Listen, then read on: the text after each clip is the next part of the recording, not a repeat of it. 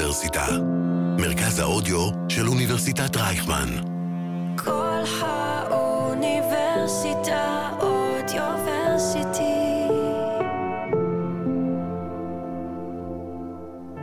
שידורי קול האוניברסיטה במתכונת מיוחדת.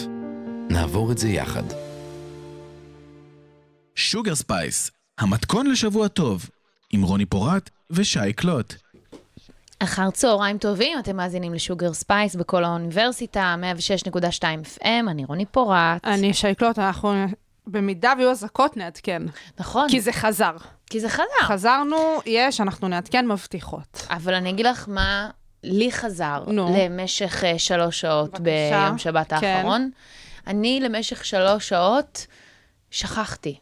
איפה. אני נמצאת, מי אני. מה אני, שמע אני, כל המחשבות שהיו לי ביום שבת בשש בערב, פשוט, פשוט נעלמו. וכי למה? איך הצלחת וכי להגיע? לזן איך הזה? הצלחתי? אז קודם כל ביונסה. קודם כל. ביונסה. קודם כל נתחיל בביונסה. דבר שני, אה, הסרט אה, של, של רנסאנס, של ה-World Tour, אה, זה בעצם סרט שהוא דומה קצת ל-Homecoming, שזה בעצם הסרט שביונסה עשתה על... המופע שלה בקוצ'לה, הלו הוא הביט שלה שיצא בנטפליקס ב-2018. והסרט הזה, הוא באמת מלווה את הטור שלה ובאמת את הרנסאנס, את, ה- את הלידה מחדש של ביונסה. ואני חושבת שכשיצא האלבום, אה, אנשים לא הבינו כמה מכונן הוא, כמה הוא ראשוני, כמה, ופה אני אצטט את אה, סזה, הזמרת, אפשר לקרוא לה קולגה של ביונסה.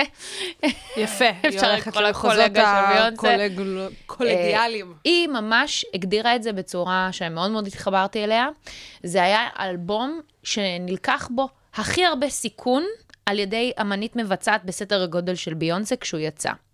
כי בעצם האלבום הזה של, רנ- של רנסאנס, הוא לא דומה אה, מספיק לדברים הקודמים של ביונסה. נכון, היא כאילו לקחה שם מטה קצת אחר ממה שהיא רגילה אליו, כי אם אנחנו יודעות שביונסה היא כאילו זמרת פופ מובהקת, ובאמת עושה את הדברים פחות או יותר על אותה דרך, כאן היא הלכה לסגנון שונה, לא שונה, את יודעת, בצורה... קיצונית? חותכת קיצונית, אבל כן שונה, ובטח מבחינת הקונספט של האלבום הזה, זה אלבום קונספטואלי ראשון של ביונסה. כן, הוא ממש, לא, למרות שלמונייד הוא... נכון, אבל לא ככה, בטח אם רנסאנס הוא בעצם חלק משלושה אלבומים שלמים. נכון, הרי הדיבור זה פה זה. ש... זה טרילוגיה. זו טרילוגיה, אז באמת רנסאנס הוא החלק הראשון של הטרילוגיה הזו. הוא יצא בקיץ שעבר, אה, ב-2022, ובעצם מהרגע שהתחילה, מהרגע שהוא יצא, שהוא הושק, אה, ביונסה עבדה על הטור, שאנחנו, אני זכיתי לראות אותו במאי האחרון.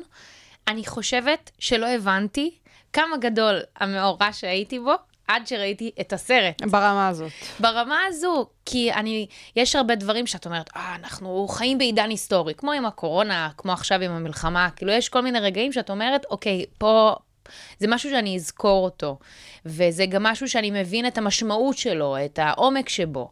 ובמקרה הזה, אני, אני לא משנה כמה אני ניסיתי להיערך, כמה פעמים האזנתי ל, ל, לאלבום הזה, ואגב, כמובן שהוא... ביונסה וארבעה מתוך חמישה שירים ב- בספוטיפיי רפט שלי זה האלבום, זה שירים בטח. מהאלבום של ביונסה. אבל אמ, לא מדובר בי, באמת מדובר פה בביונסה ובתהליך שהיא עשתה במשך אר- ארבע שנים כשהיא עבדה על האלבום. היא מספרת ש... בעצם זה גם כל מיני רעיונות שהיא ככה נתנה בעבר, אבל גם בסרט, ואל תדאגו, אני לא מספיילרת לכם, שום דבר ממה שאני אומרת לכם, לא לספיילר לכם, אני מאוד רגישה לזה. אז היא מספרת בעצם שבקורונה היא חוותה באמת משבר אמיתי, גם uh, באובדן ההשראה וגם באובדן העבודה ובאובדן המסגרת, והרבה אמנים שיתפו שהיה להם מאוד קשה ליצור בתקופה ההיא. ביונסה באיזשהו שלב הצליחה כן להיכנס לאולפנים וליצור את האלבום הזה, שהוא באמת, אני חושבת, איזשהו אה, ביונסה האמיתית. כל מה שאנחנו ראינו במשך שנים והערצנו והערכנו, אני מרגישה שזה כמו איזה... אה, הדרך שבה ביונסה הייתה צריכה לעבור כדי שהיא תוכל ליצור את מה שהיא באמת רוצה. עכשיו, את יכולה להסתכל על האלבום שיצא בהקשר של ליון קינג בשנת 2019, שהוא גם מאוד מאוד חופף ככה למקורות של ביונסה, כן, הוא מדבר על אג'נדה. התרבות האפריקאית שהיא חלק ממנה, והיא באמת מקדישה את עצמה, ב... בואי נגיד שמאז למונייד, מ-2016, היא מקדישה את עצמה בכל דרך אפשרית להנכיח את עצמה, להנכיח את המורשת שלה, להנכיח את, ה... אמ, את, את מה שהולך להישאר ממנה, אבל גם מאיפה שהיא הגיעה. ובעזרת רנסאנס, אנחנו כבר לא נתקלנו בסיסמאות האלה, של את יודעת, שהן ממש לא סיסמאות, אבל הן גם הפכו להיות סיסמאות עם הזמן. Black Lives Matter, ועל איך שהתרבות השחורה בארצות הברית, אה, חו... חו... החברה השחורה חוותה גזענות חד רבה. משמעית. ואז אנחנו ברנסאנס, אנחנו מתמקדים במורשת שלה, יפה. של ביונסה. אני חושבת, זה כבר לא אבל- כולל, זה שלה. שתקני אותי אם אני טועה, כי, כי זה כן דברים שכאילו מדוברים, אבל בעיניי לא מדוברים עד הסוף. כשאנחנו מסתכלות ספציפית על ביונסה וביונסה וג'ייזי, כן? כי בסופו של דבר היא חלק מפאוור קאפל אה, מאוד מאוד... אה, אלמותי, אלמותי. כן. הסיפור שלהם הוא, הוא, הוא כבר שונה מאשר סיפור של שחורים בארצות הברית. זאת אומרת, מדובר על זוג שהחל מסביבות 2017, אם אני לא טועה, שווים יותר ממיליארד דולר. כל אחד מהם כבר באמת עם המורשת שלו, גם התרבותית וגם המסחרית, דריסת רגל שאי אפשר לערער עליה, כן? ואולי במקום מסוים, גם היא הבינה מבחינת הסיפור של רנסאנס וטרילוגיית האלבומים, השניים שעוד אה, יגיעו בדרך, שכמובן כולנו מאוד מצפים לראות מה הולך להיות שם, אולי גם היא הבינה שמבחינת הנרטיב שהיא מנסה לצייר, היא כבר צריכה לצייר את זה אחרת. כי אולי במובן מסוים הסיפור הזה של ללכת כל פעם לעניין השחור ולעניין החלש, ואת יודעת, אה, הנרטיב של העבדות, ו... זה כבר לא נכון אליה. כן? אני, לא, אני עובדתית. דווקא לא חושבת. עובדתית. אני לא חושבת שזה עניין של היא רוצה אה, לייצר נרטיב של לא של התמסכנות והתקרבנות. כי אוקיי, אבל איך את מדברת נגעה- על זה ביחס לעובדות? לא, אז כשהיא נג... גם כשהיא נגעה בהקשר, אוקיי, של העבדות וההיסטוריה של, ה... של החברה האפריקאית, האפרו-אמריקאית בארצות הברית, זה לא הגיע מתוך מקום של חולשה, זה תמיד הגיע ממקום של כוח. ו- אבל באלבום הזה, בשונה בעיניי לפחות מאלבומים אחרים שלה, שאת יודעת, היא, אם את באמת לוקחת את למונייד, שאין מה לעשות, התמה המובהקת שם זה הסיפור של הזוגיות, הבגידה. והבגידה והדברים האלה, ואת יודעת, כל פעם זה משהו אחר. ברנסאנס אי אפשר בכלל להתחמק מהעניין הזה שהיא שמה את עצמה בפרונט ברמה של אני הכוח, נכון. אני המדד. אני פשוט לא יודעת, אז אני מסכימה איתך, זה רנסאנס, זה, זה הלידה המחודשת של ביונסה. כי היא פשוט- כבר מוכנה להשלים עם זה ש- שהיא... היא, היא הגדולה ביותר. זאת אומרת, היא בעצמה כן. כבר מדברת על זה ככה. נכון, כן. לא, היא לגמרי מדברת על זה בעצמה, אה, היא גם ממש איזה, איזה שורה בשיר. אגב, זה גם מאוד מתחבר לתרבות הראפ. שרפפיסטים, את יודעת, כל מה שהם באים זה לבוא ו... "אה, אני הכי זה, אני הכי זה, אני הכי... רפפיסטים, אהבתי, אה, לא יפה." ראפרים, רפפיסטים. בטח, באים והם זה. עכשיו, זה לא כל כך קורה בפופ. בפופ לא. הן לא באות, וכאילו... לא, הן באות לספר תמיד סיפור. כן. הן באות לספר, או הוא בא לספר, אבל זה תמיד סיפור, אז גם פה היא קצת מנכסת על עצמי עם. איזשהו... היא נכון. מנכסת נרטיב לתוך ז'אנר שלא קורה בדרך כלל. נכון.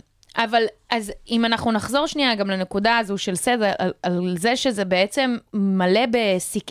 ביונסה לקחה סיכון עם האלבום הזה. לגמרי. אף אחד לא ציפה לזה. אנשים אכלו את האלבום הזה בכללותם אה, לא טוב, אוקיי? רק מישהו כזה בבי-הייב היה באמת מוכן להקדיש לזה זמן. היו לי חברים שהיו שרופים שבורים של ביונסה, אמרו לי, תקשיבי, אני שם איקס על האלבום הזה, זה לא רלוונטי בכלל, הוא לא מעניין, לא מבינים מה זה הרעש הזה, יש רק שיר אחד טוב באלבום הזה.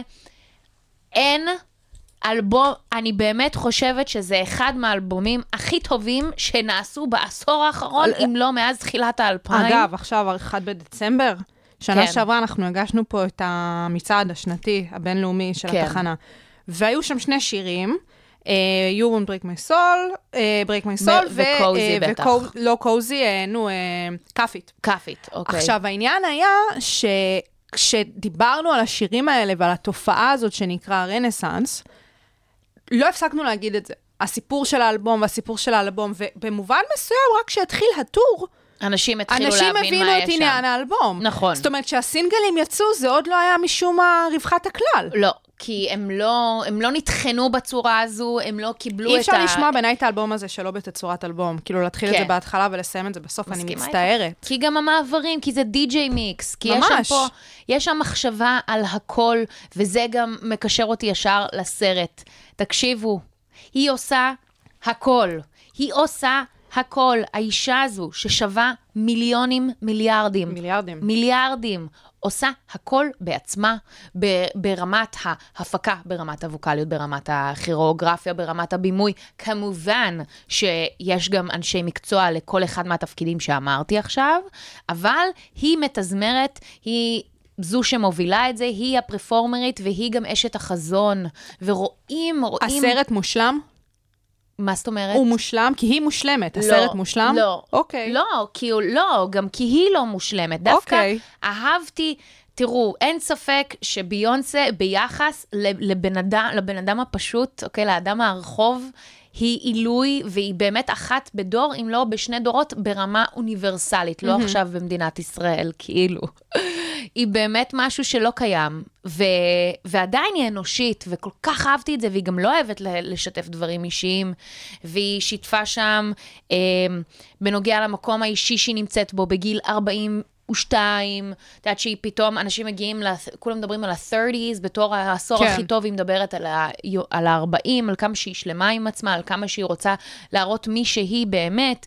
היא מדברת על אה, שיתוף הקהילה ו- ועל שיתוף נשים. יש לה צוות ה- ה- הקמה והרכבה של הבמה שלה מורכב ברובו מנשים. אני לא יכולה להסביר לך איזה פוטאג' מטורף זה היה לראות את זה לא, בכלל. זה מטורף לחלוטין. היא, היא לא רק מדברת, היא גם באמת עושה.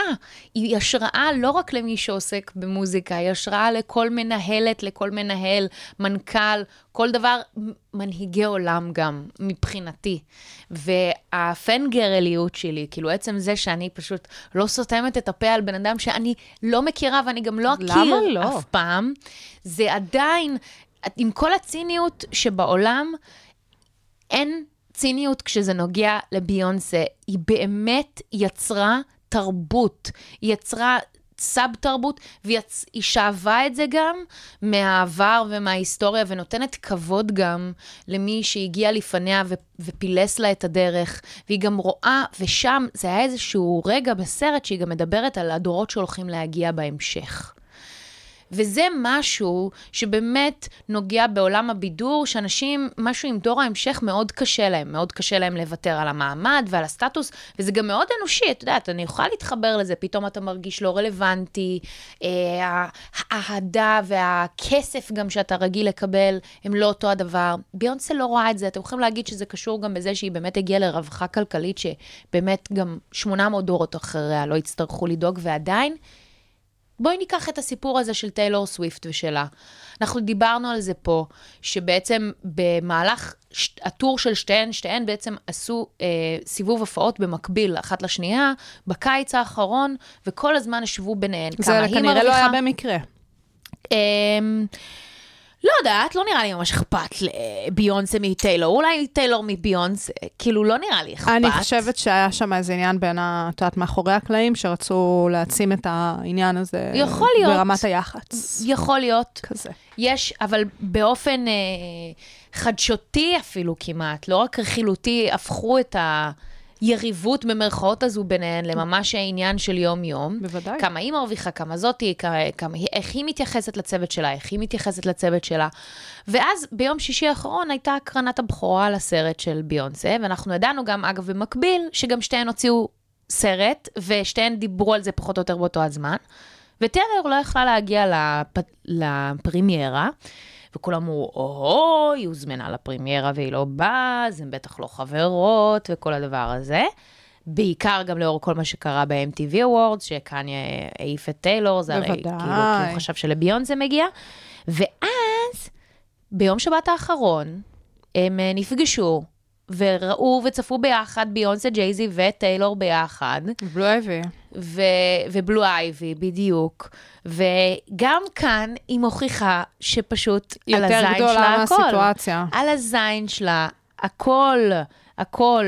אז בעצם מה ראינו בסרט? בסרט את רואה רוב הזמן את ההופעה, יש את הקטעי מאחורי הקלעים, את זה אני לא אספיילר לכם, זה דברים באמת מאוד יפים, מאוד מרגשים, היא אנושית ברמות קשות, ואנחנו גם מקבלים אישור למה שהסתובבו שמועות לפני הטור, וזה בעצם זה שהייתה לה פציעת ברך. אנחנו שומעים את הסיפור של מאחורי הפציעת ברך וכל מה שקרה שם, ואני רוצה רק להגיד ש... I told you so. אני ידעתי שיש שם את הפציעה, לא שזה אומר שאני בדיוק חשפתי את זה, אבל את יודעת, אנשים התווכחו איתי ואמרו לי, מה פתאום? היא לא נפצעה, ואני אומרת להם, אבל חבר'ה, תראו, היא זזה פחות, כאילו, היא זזה פחות בהשוואה למופע הקודם שלה, כי אני הייתי גם ב-2018. יצא לך, יצא לך. אז uh, את יודעת, כל מיני דברים כאלה, ויש שם גם רגע מאוד יפה שלה עם בלו אייבי. Uh, יש כאן באמת סיפור מעניין, כי להיות ילד של ג'ייזי וביונסה, זה, זה דבר שקורה לאחד מתוך עשרה מיליארד אנשים, אוקיי? אוי ואבוי, זה איזה שלושה- חשיבה שכזו, בבקשה. שלושה מתוך עשרה מיליארד. באמת, האירוע הזה של להיות הילד שלהם, זה, זה דפוק, בר... אתה לעולם לא תהיה נורמלי הרי, נכון? אתה לעולם לא תחווה את החיים כמו שאדם מן היישוב חווה. אתה אף פעם לא תוכל להתחיל באיזושהי נקודת התחלה, כי הפרצוף שלך מוכר בכל העולם, ובכל זאת נראה... נראה, אנחנו אף פעם לא יודעים מה יכול להיות, מה בבקשה. קורה באמת בבתים של אנשים, נכון. אבל זה נכון. נראה באמת ש... על אף המעמד של ביונסה, היא מצליחה להיות אימא טובה, ושהיא מגדלת את הילדים שלה בצורה אה, רחומה ואמפתית, ושגם מבינה את המקום והמעמד. כי אם אנחנו ניקח, נניח, מישהי שבגיל של בלו אייבי, הלא היא נורת' ווסט, ואימא של בלו אייבי. ואימא של... אה, גם בני אותו גיל, באותו אוקיי, הגיל. נכון, בנ- בנות אותו הגיל, הילדות שלהם באותו הגיל. קים קרדשן, למי שפספס. כן. אז אוקיי, אנחנו לא נשווה ילדה בת 11 לילדה בת 11, זה לא מעניין אותי. לא, אני יכולה להגיד בעניין שלהם, שב, שבאיך שלפחות ההורות מוקרנת על המסכים שלנו, זה טיפה אחרת. וכן, אפשר גם להיות ביקורתיים פה ולהגיד, זה לגמרי מעשה הדעה של ביונסה, הכל שם עובר בדיוק כמו שהטור שלה מושלם, גם הסרט הזה הוא כאילו מושלם, וכל דבר עובר שם עריכה ובדיקה. ועדיין, עדיין, ביבי, אולי תצפה, או, אולי תצפה בסרט של, אה, של ביון, ביבי, תצפה. בביונסה, או-אה. ביונסה, תצפה בסרט, כי אני חושבת שאתה דווקא יכול לקבל השראה אמיתית על מנהיגות, על אחריות, על יצירתיות, על חזון, על מורשת, באמת, וגם על פמיניזם. אל תגידי לו את זה. גם על. פמיניזם. הוא לא מעוניין ללמוד את זה. אוקיי?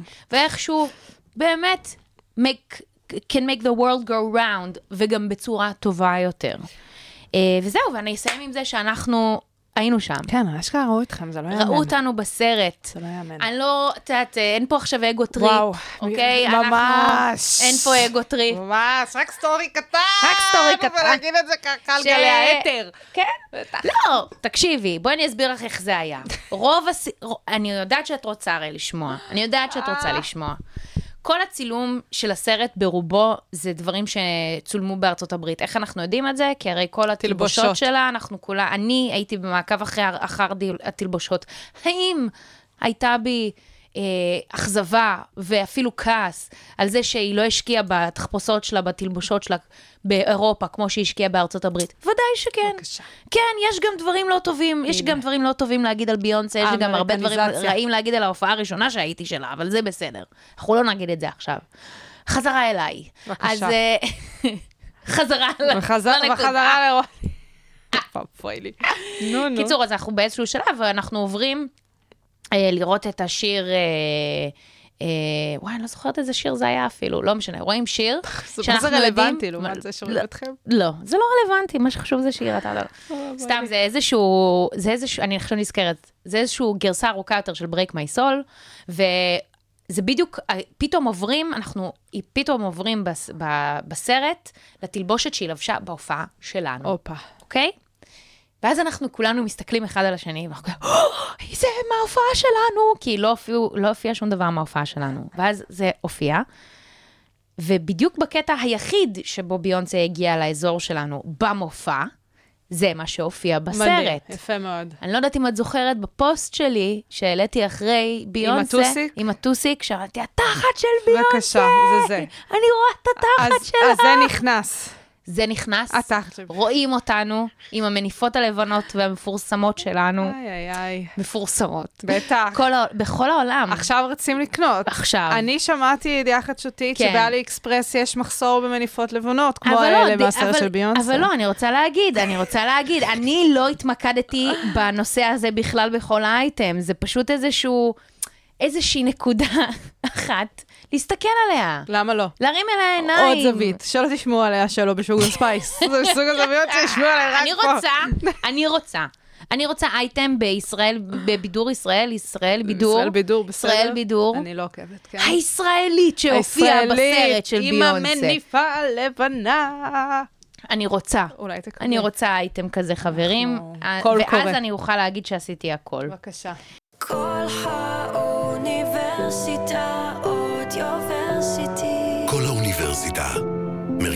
הרדיו של אוניברסיטת רייכמן. Sugar Spice, המתכון לשבוע טוב, עם רוני פורט ושי קלוט. אז היום התבשרנו שסמל ראשון במילואים, אביעד פריג'ה, הלוחם שחשוד בירי הקטלני על יובל אה, דורון קסטלמן, אה, שהוא לא היה ביחידה שלו בסוף השבוע, אה, נחקר אה, אתמול תחת אזהרה במצ"ח, גם הלוחם השני שירה ביובל אה, דורון קסטלמן, אז הם נעצרו. ופריג'ה וחקירתו צפויים להימשך היום, היום אמורים להמשיך לחקור אותו. אחרי שאתמול אה, התחילו, בבוקר עצרו ועכשיו ממשיכים. בדיוק, עכשיו ממשיכים, זה הכל סביב מצ"ח, כאמור אה, חייל מילואים, לכן הסמכות אה, לחקור אותו היא של מצ"ח, המשטרה הצבאית החוקרת. ולי חשוב להגיד, הדבר הזה באמת נעשה ביום שישי, עבר הסופה שאנחנו ביום שני, אבל אם זה תלוי בי, זה, זה נושא שלא ירד מסדר היום. את יודעת שאנחנו צועדים הישר למקרה אלאור עזריה 2, כן? אבל כל הדיבור פה זה שזה מה שנקרא אפקט אלאור עזריה. נכון. זאת אומרת, זה אפילו לא... זה קו ישיר, זה המשך ישיר של כל הסיפור הזה, ואם, ואם. היה חסר נושאים שאנחנו נ, נתפלג עליהם במדינה, בטח. זה היה אחד מהם. למרות שהפעם, הפעם, ה- הקורבן, הוא לא היה מחבל. מעבר לזה שהוא לא היה מחבל, הוא היה גיבור ישראל. מהמם. שעצר uh, בעצמו את המחבל, שבאמת uh, ביצע uh, רצח באזרחים ישראלים בכניסה לירושלים. זאת אומרת, uh, על פניו, הסיפור של מי שמנסים להניע את היוזמות האלה של נשיאת נשק אזרחי במדינת ישראל, על פניו מדובר פה על סיפור הצלחה. כי יובל דורון קסטלמן הצליח בהיותו אזרח בעל רישיון נשק, כן. בהחלט לעצור מפגע. ו- כן, בהחלט לעצור מפגע שהחל במסע רצח, הצליח בחלקו, שבאמת אנחנו משתתפות בצער המשפחות, ואז הגיעו חיילי המילואים שיצאו הביתה כעת עם הנשקים שלהם, אה, נשקים צה"ליים, עוד פעם, זה לא נשק אזרחי שהרבה תרעומת אה, ורעש יש סביב זה, ועשו את מה שהם עשו. עכשיו, אני חושבת שהדיון כאן הוא כל כך מלא רבדים.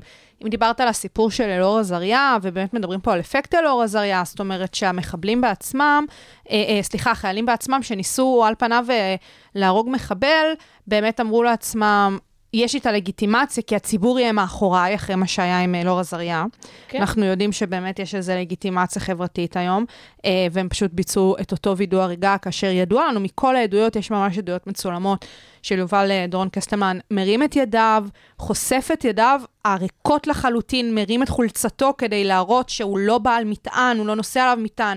אפילו הספיק אה, במובן מסוים להוציא את תעודת הזהות הישראלית שלו. זה לא עניין אותם, הם ירו בו כשבעה כדורים לפי ממצאי אה, אה, המז"פ כרגע. אה, ופשוט אה, הוציאו אותו להורג אה, בשטח. אה, עד כאן באמת העובדות. ואם את רוצה להסתכל על זה מעבר לסיפור הזה של אלאור עזריה, שזה באמת איזושהי נקודה שמכשירה מעשים שכאלו, אה, אז אני חושבת שצריך באמת ללכת לשורשי הדבר הזה ולהסתכל על האידיאולוגיה של איתמר בן גביר, השר אה, לביטחון לאומי כאן במדינת ישראל, ומה שהוא מנסה להנחיל ומה שהוא מצליח לעשות בו כרגע. אה, אז אם אנחנו מסתכלות על איתמר בן גביר ועל האידיאולוגיה הכוללת שלו, וגם במקרה על הסמכויות שיש בידיו בתור השר לביטחון לאומי, אה, שמחזיק בידיו גם את הסמכויות לכל מה שקשור לביטחון הפנים בישראל, אם זה המשטרה, אם זה באמת הדברים שקשורים לכל האישורים והרגולציה של נשיאת נשק, אז את מסתכלת איך הכל בסוף הכוכבים מסתדרים.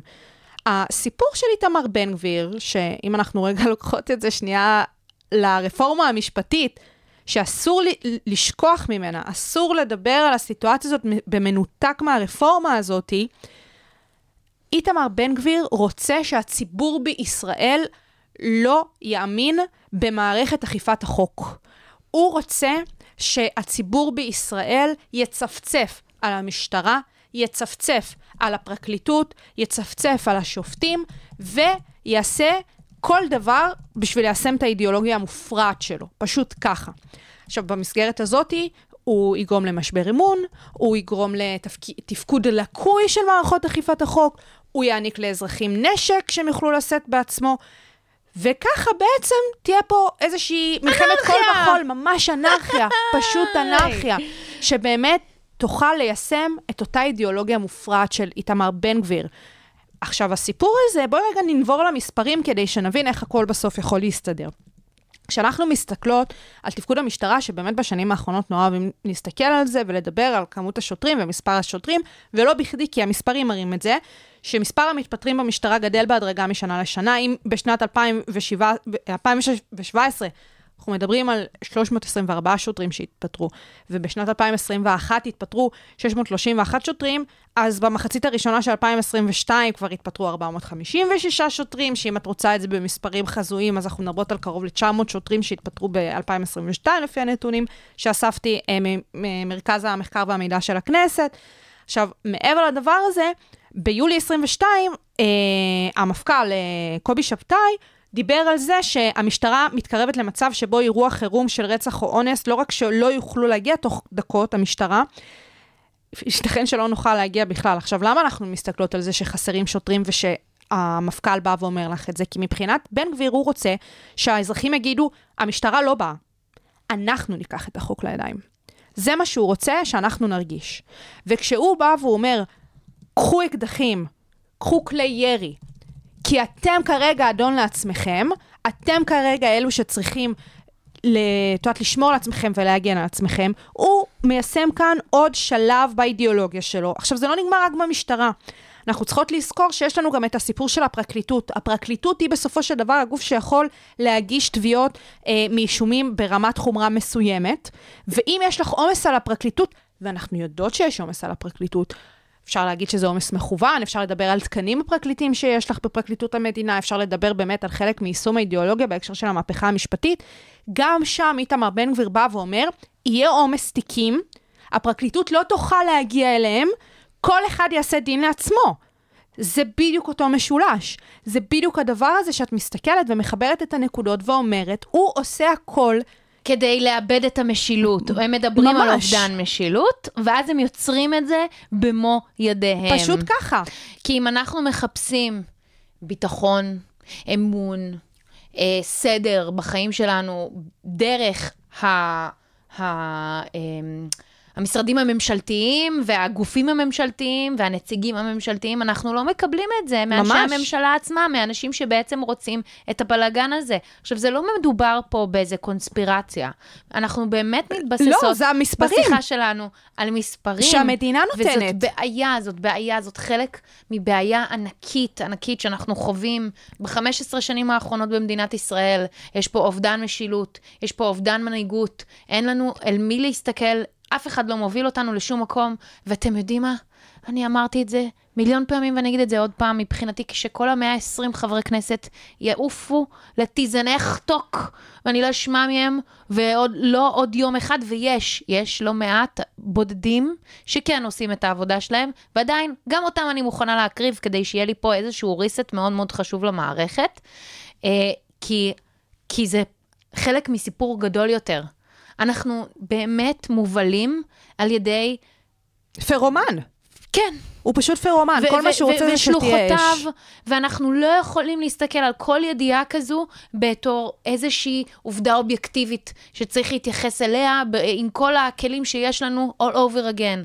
יש פה סיפור, יש פה סיפור שהוא נשזר, יש פה סיפור שנכתב בדם, באמת נכתב בדם של אנשים, ויזע ודמעות, ואני חייבת, אני באמת חייבת, שייקלוט, ש... ש... ש... שאנחנו נירגע. תקשיבי, העניין הזה, מעבר לזה שאת צודקת, אני לא יכולה יותר. אני חושבת שהעניין של המספרים פה והעניין של העובדות בשטח, באמת מספר את כל הסיפור. אה, את יודעת, זה לא רק הלכות רוח. לדבר על הלכות רוח זה חשוב. זה חשוב מאוד.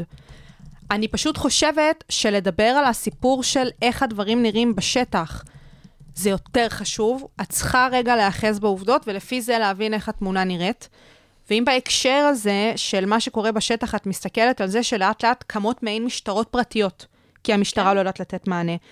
זה בעייתי בטירוף, למה זה בעייתי? אפילו ביישובים, אה, את נכון, יודעת, של נכון, נכון. העוטף, שלקחו ש- מהם גם את הנשק. נכון, להם כל לא- ה- הם לא צריכים נשק, סתם אנשים צריכים. הרבש"צים והכול, לגמרי. אז הסיפור של המשטרות הפרטיות בעייתי בטירוף, למה?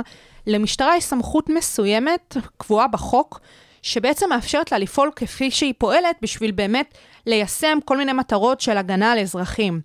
שוטר פרטי, חברות אבטחה פרטיות, לא יכולות לקבל את הסמכות הזאת. וברגע שאת מורידה את כמות השוטרים, אבל מעלה את, קרנה, את, את הקרן של המשטרות הפרטיות, של כל הארגונים הפרטיים האלה, את פשוט פוגעת פה בביטחון המדינה ובזכויות של אזרחים פרטיים.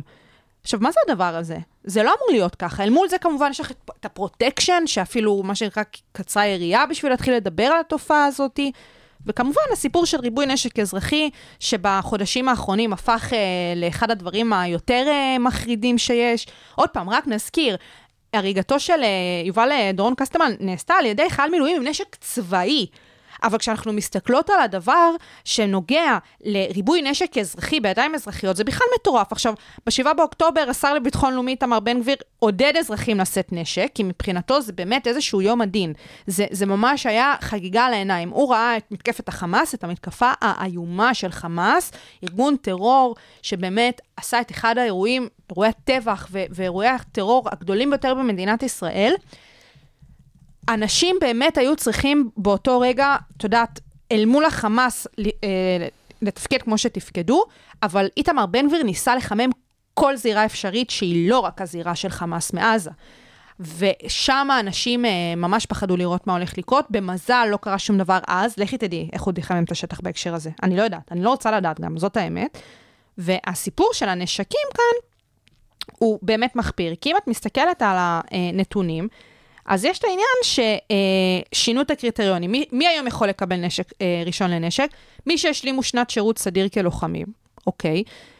אבל גם מי שלא שירת כלוחמים, אבל השלימו שנתיים שירות סדיר, לצורך העניין, אני, נשים שהשלימו שנת שירות סדיר או שירות לאומי אזרחי, שכאמור, יש לא מעט בנות שירות שהתפקידים שלהם נמצאים אה, באזורים אה, לא כל כך סימפטיים, כן? אה, אזרחים מעל גיל 27 או תושבי קבע מעל גיל 45, גם אם לא שירתו כלל. אה, וכל אלה תקפים בתנאי שמבקשי הרישיון גרים, עובדים או לוחמים במקומות שמצדיקים נשיאת נשק פרטי. בקיצור, חברים, פחות או יותר, כמעט כולם, ממש. כמעט עכשיו, כולם. כשאת מסתכלת על הסיפור הזה של הקריטריונים, מאז יש 225 אלף, 225 אלף בקשות לנשיאת כלי ירי פרטי מפרוץ המלחמה, 300 אלף מספר האנשים הנוספים שהיו רשאים לקבל נשק בעקבות שינוי התבחינים. היום יש 160 אלף, אז זה כמעט מכפיל, יותר ממכפיל את עצמו, אז כן? בואי שנייה נדבר אבל, חוץ מהנתונים של כמה כלי נשק, כי אנשים אומרים, טוב, 160 אלף זה לא נשמע הרבה, אני לא יודעת למה זה לא מלחיץ אתכם, אותי זה יהיה הרבה יותר. מלחיץ אגב, מאוד. אני מסתובבת בתל אביב, רואה אה, מילואימניקים עם הנשקים שהם יוצאים איתם הביתה, הרבה לפני הסיפור הזה, גם כן? אני. זה מפחיד. גם אותי. את מסתובבת במרכז תל אביב, את רואה אנשים עם נשק, וזה מפחיד אותך. זה מאוד מפחיד אותי. ויותר, תשמעי, אני בתור חיילת בצבא, שלא הייתי חיילת עם אה, נשק, חוץ מבקורס, אז נורא הסבירו לנו למה אסור לצאת עם נשק אה, הביתה. גם אצלי זה היה בסמוך לטרור סכינים, את יודעת, כזה. ואמרו לנו, את עם נשק מחוץ לבסיס, את מטרה לגנבת נשק על ידי מחבלים, על ידי ארגוני אה, אה, פשיעה שמעוניינים לסחור בנשקים. אז את מסתובבת בתל אביב, ואת רואה אנשים עם נשקים, רועדות לי הביציות, רועדות לי הביציות, זה לא נעים לי, אני מרגישה תחושת אי-ביטחון, לא תחושת ביטחון. אני כאילו אומרת לעצמי, אנשים רואים נשק והם לא מבינים שזה כלי הריגה? הם למה- לא מבינים. למה הם חושבים שזה משהו ש... אז בואי שנייה, בואי שנייה רק אה, ניתן פה אה, בבקשה. נתונים של אה, אה, הארגון האקדח על שולחן המטבח, בטח. שאת הכרת לי שהם גם התראיינו פה אצלנו. אה, אתם צריכים להבין, אם אנחנו מסתכלים שנייה על שנת אה, אה, 2020, אוקיי? בשנת 2020 נור, נורו למוות 12 נשים, לעומת 8 שנים בממוצע מדי שנה. חמש מהן נורו בנשק מורשה. אותו נשק שעכשיו מרשים אותו לכולם, אוקיי? לעומת שתי נשים בממוצע מדי שנה בין השנים 2016-2019. זאת אומרת, שחוץ מזה שיש גם עלייה בכמות הנשים הנרצחות, כי אם דיברנו ב-2020 על 12 נשים, אז היום, בשנת 2023, שעוד לא נגמרה אפילו, יש 18 נשים שנרצחו מתחילת השנה. אז אנחנו גם רואות כמויות של מספרים שעולים, ואנחנו גם רואות את הקשר שבין נשק, בין נסיעה מורשית במרכאות, לבין מוות של נשים. הקואליציה איך אפשר, הזו, איך אפשר להילחם ב... האקדח על שולחן באמת. המטבח זה uh, כמעט 20 ארגונים של נשים, אוקיי? שהן פועלות יחד כדי לצמצם את תפוצת הנשק הקל ולפירוקו במרחב האזרחי על בסיס ידע. יש להם ידע שהן גם uh, מגישות uh, בקשות רשמיות למדינה, יוצאים דוחות רשמיים, רק תיכנסו לשם ותראו את הנתונים ותבינו, ותבינו גם איך הסיפור הזה, הס, הסיפור המזעזע, כמו שאמרתי, שנכתב בדם, על שמו של יובל דורון קסטלמן. איך הוא יכול לפגוע בכולנו, איך הוא יכול לגעת בכולנו, ואיך אני מבינה, אתם יודעים, אני מבינה את, ה, את הצורך בתחושה של ביטחון בתקופה ש, של אי-ודאות, ובאמת היו מפגעים שנעצרו בעזרת מי שהיה לו נשק במרחב האזרחי. אני לגמרי. לא אומרת שלא. אבל רוב אני- הפעמים זה גם אנשים באמת מיומנים. בדיוק. בדיוק כמו יובל דורון קסטלמן, אני רוצה, בדיוק כמוהו. אני רוצה שרק אנשים מיומנים יקבלו נשק, לא כולם. זה מה שאני אומרת, ושגם תהיה על זה בקרה, שיהיה על זה אה, הבנה של כמה נשק יש במרחב האזרחי. הרי מה אתם חושבים שהולך לקרות עם נשק במרחב האזרחי? הוא מהר מאוד הולך גם לעולם הפשע. אין על זה חד מעקב. משמעית. אנחנו הולכים לסבול מזה. אנחנו כל היום מדברים ואומרים, "פה, פה, כאן זה לא אמריקה, כאן זה לא אמריקה, לאן אתם חושבים שאתם הולכים בדיוק? ואגב, אותם קולות שרק רוצים לקחת אותנו, להפוך אותנו לאמריקה, להפוך אותנו לאמריקה, אחר כך באים ומלכלכים על אמריקה, זאתי שמממנת אותנו. אז הדאבל סטנדרט הזה, אני מאסתי בו, ואני מאסתי בו, ב, ב, פשוט הטרור, הטרור האמיתי שאנחנו נמצאים בו כחברה, שאנחנו עוברים פה התעללות על ידי המנהיגים שלנו, ואנחנו כחברה חייבים לקחת את האחריות ולהגיד, חלאס, חלאס יפים שלי, חלאס על... אה, אה, על, האזר... על האקדחים האלה, וחלאס על התקציבים החסרי אחריות, ומספיק, מספיק, זה יפגע בנו. זה פשוט יפגע בנו. זה כבר פוגע.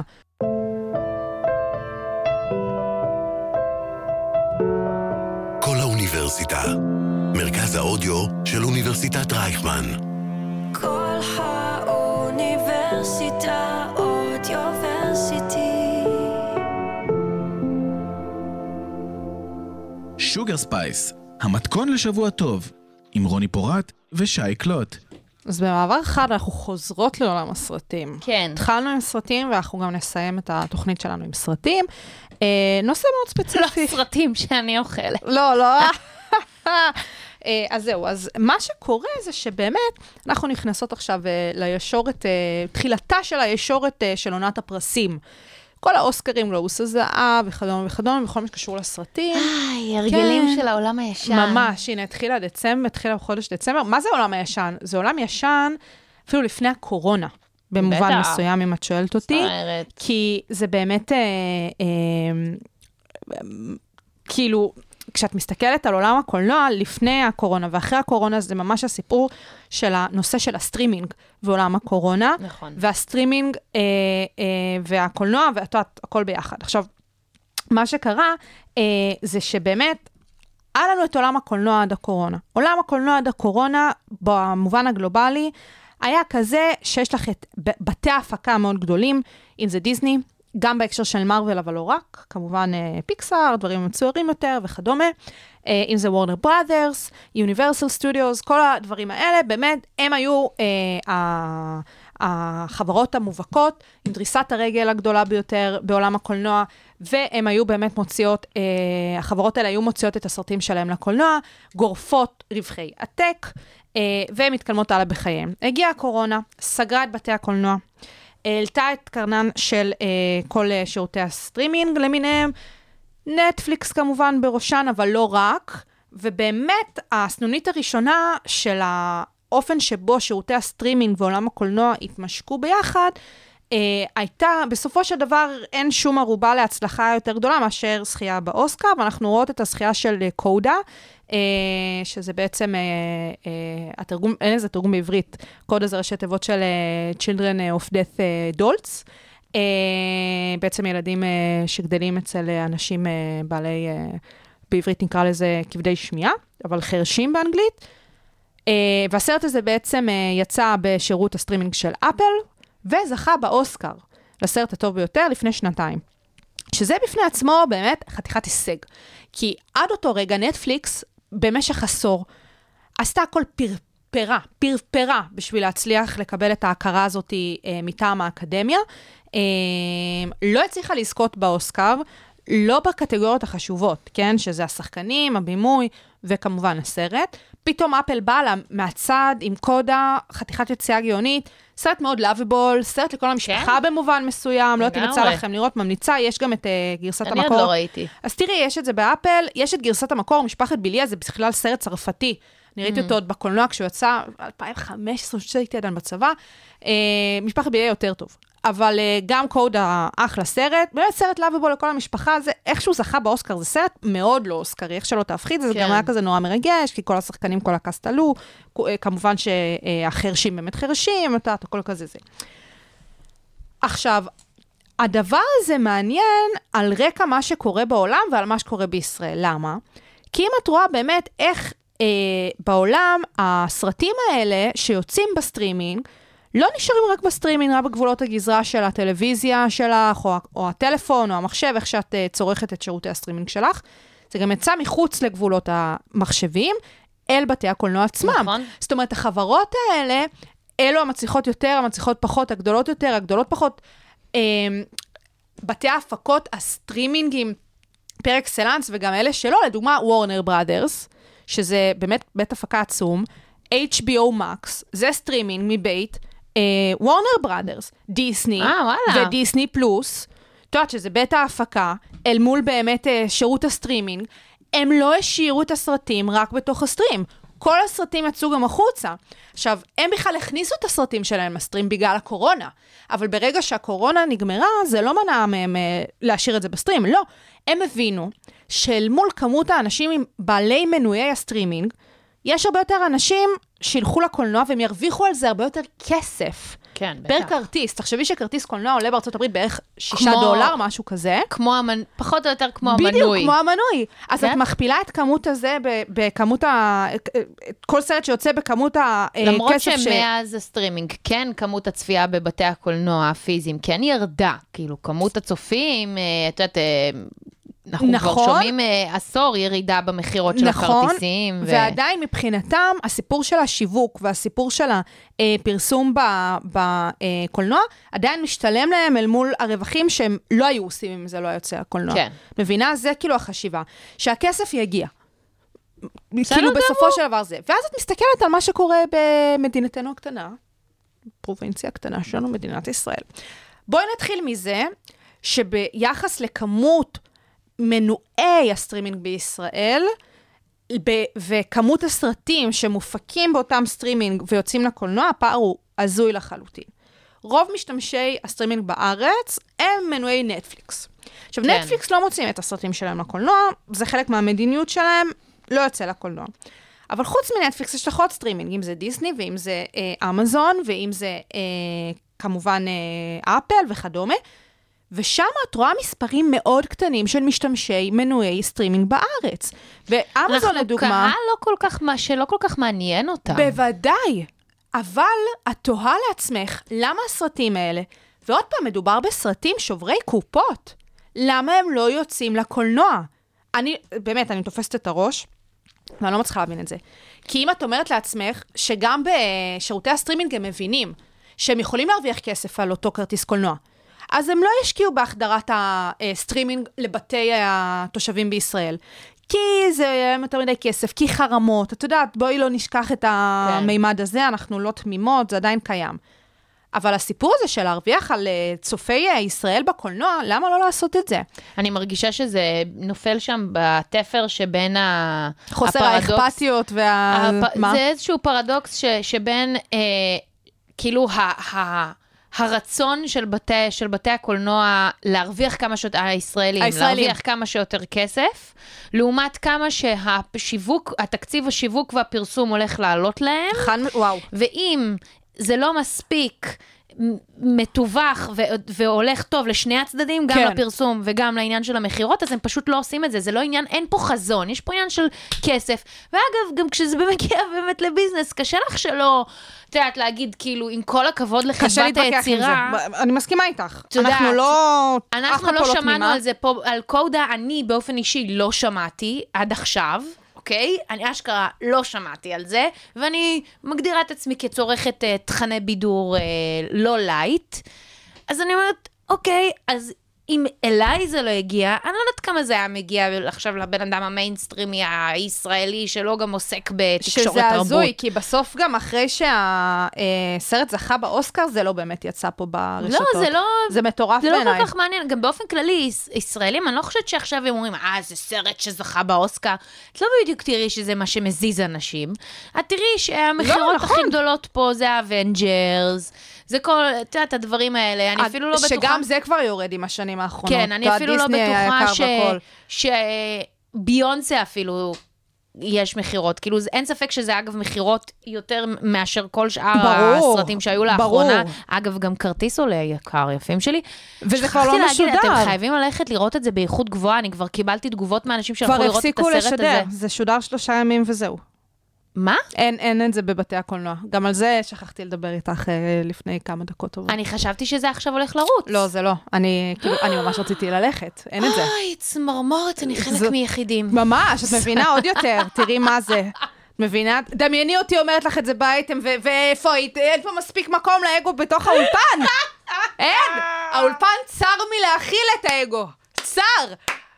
אי אפשר להשיג כרטיסים, אנחנו גם בודקות ללכת. אוי, מסכנים.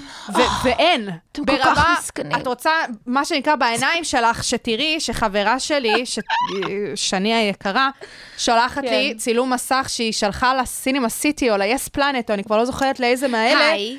כן. רציתי לדעת למה אין עוד הקרנות של הסרט ביונסה, זה קרה בדיוק ליומיים ונגמר. האם אתם צפויים להחזיר את זה? תודה. אמיתי לגמרי, אין את תעדכני זה. אותנו. את רואה? וזה גם לא בסטרימינג. לא משנה. זה בקיצור, אני רוצה כבר תקופה מאוד ארוכה לראות את Saltburn, שזה סרט אה, של הבמאית אמרלד פנל, שאני מאוד אוהבת אותה, שהיא יוצא גם את הסרט, אה, היא היוצרת של הסרט אה, Promising Young Woman, אה, בעברית אה, צעירה אה, מבטיחה. מבטיחה. אה, אחד הסרטים הכי טובים שראיתי בשנים כן. האחרונות, ו Saltburn אמור להיות סרט מאוד מאוד טוב. Uh, מסוג הסרטים האלה שעושים לך קרינג', כאילו מהסרטי מתח האלה, היא טובה במתח, כאילו לא יעזור, היא, היא ממש טובה בזה. זה סרט שיוצא באמזון פריים. עכשיו, אני בזמנו היה לי מנוי לאמזון פריים, בעיקר בשביל לראות את התצוגות אופנה של אה, אה, פנטי. אה, עצרתי את המנוי לפני בערך שנתיים, כי אמרתי לעצמי, אה, קצת מפגר לעשות מנוי שלם בשביל תצוגת אופנה, אני אעשה את זה פעם ב... ועדיין לא החזרתי את המנוי בשביל לראות, לראות רק את הסרט, כי אמרתי, הסרט יגיע לקולנוע, אני אראה אותו בקולנוע, וטעיתי לחשוב שהוא יגיע לקולנוע. הוא לא. בקולנוע. אני מקווה שיהיה פה איזושהי רפורמה די. בעולם הקולנוע פה בישראל, אה, ואנחנו סיימנו להיום. בטח שסיימנו. אה, תודה רבה שהאזנתם ל Sugar Spice אה, בקול האוניברסיטה 106.2 FM, אני רוני פורט. אני שייקלוט את התוכנית הזאת. כל התוכניות אתם יותר מוזמנים מוזמנות להאזין באתר, באפליקציה של קול האוניברסיטה, בכל אפליקציות אה, הפודקאסטים. היום, ה-4 בדצמבר, יום ההולדת של סבא שלי, צבי פורט, אוי, אוי, אוי, חוגג אוי, אוי. 101 שנים. באמת, או, אה, מזל טוב, גוגו, אני אוהבת אותך הכי מזל טוב, בעולם. מזל טוב. ושכולנו 120. נזכה לחוזק המנטלי אה, שאתה הגעת אליו, אה, ופיזי, להגיע לגיל כיף. 101. וואי, וואי, וואי, וואי. איזה, בוולטרס? אה, כן, סבבה, כן. יאללה, ביוש. ביי.